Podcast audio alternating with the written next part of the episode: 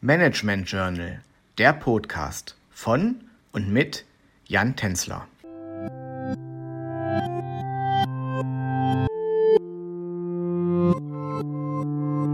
Hallo und herzlich willkommen zurück zu unserem Podcast Herausforderungen und Besonderheiten von Familienunternehmen. Letzte Woche haben wir angefangen, uns damit zu beschäftigen, wie es Familienunternehmen und Startups schaffen können, so erfolgreich zusammenzuarbeiten, dass sie gemeinsam Innovationen herausbringen. Wir haben bisher über die Herausforderungen von Startups und Familienunternehmen gesprochen und gesehen, dass es Startups zu Beginn vor allem an der finanziellen Ausstattung sowie den für das Unternehmenswachstum notwendigen Strukturen und Prozessen fehlt.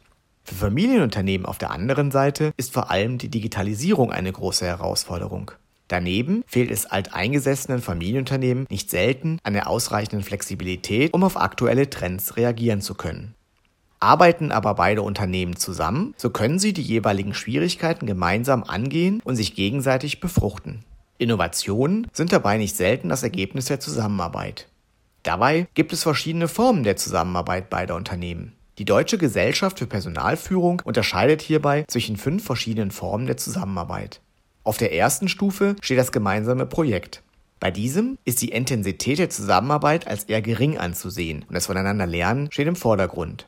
Eine Steigerung der Zusammenarbeit stellt das gemeinsame Joint Venture beider Unternehmensformen dar. Hierbei ist die Intensität der Zusammenarbeit hoch und das gemeinsame Arbeiten an Innovationen wird zum Ziel. Als dritte Form der Zusammenarbeit hat sich das Inkubatormodell etabliert. Bei dieser Form der Zusammenarbeit hilft das Familienunternehmen für gewöhnlich dem Start-up bei der Finanzierung oder auch in Fachfragen. Die Intensität der Zusammenarbeit ist als eher hoch anzusehen und das Lernen wird zum Mittelpunkt der Kooperation.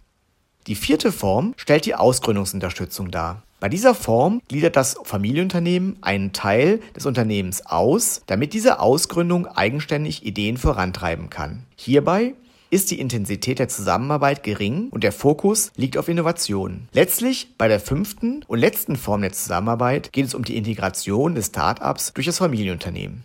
Sie sehen also, es gibt demnach eine Reihe von Formen der Zusammenarbeit von Startups und Familienunternehmen. Damit sind wir auch dieses Mal beim Ende angekommen.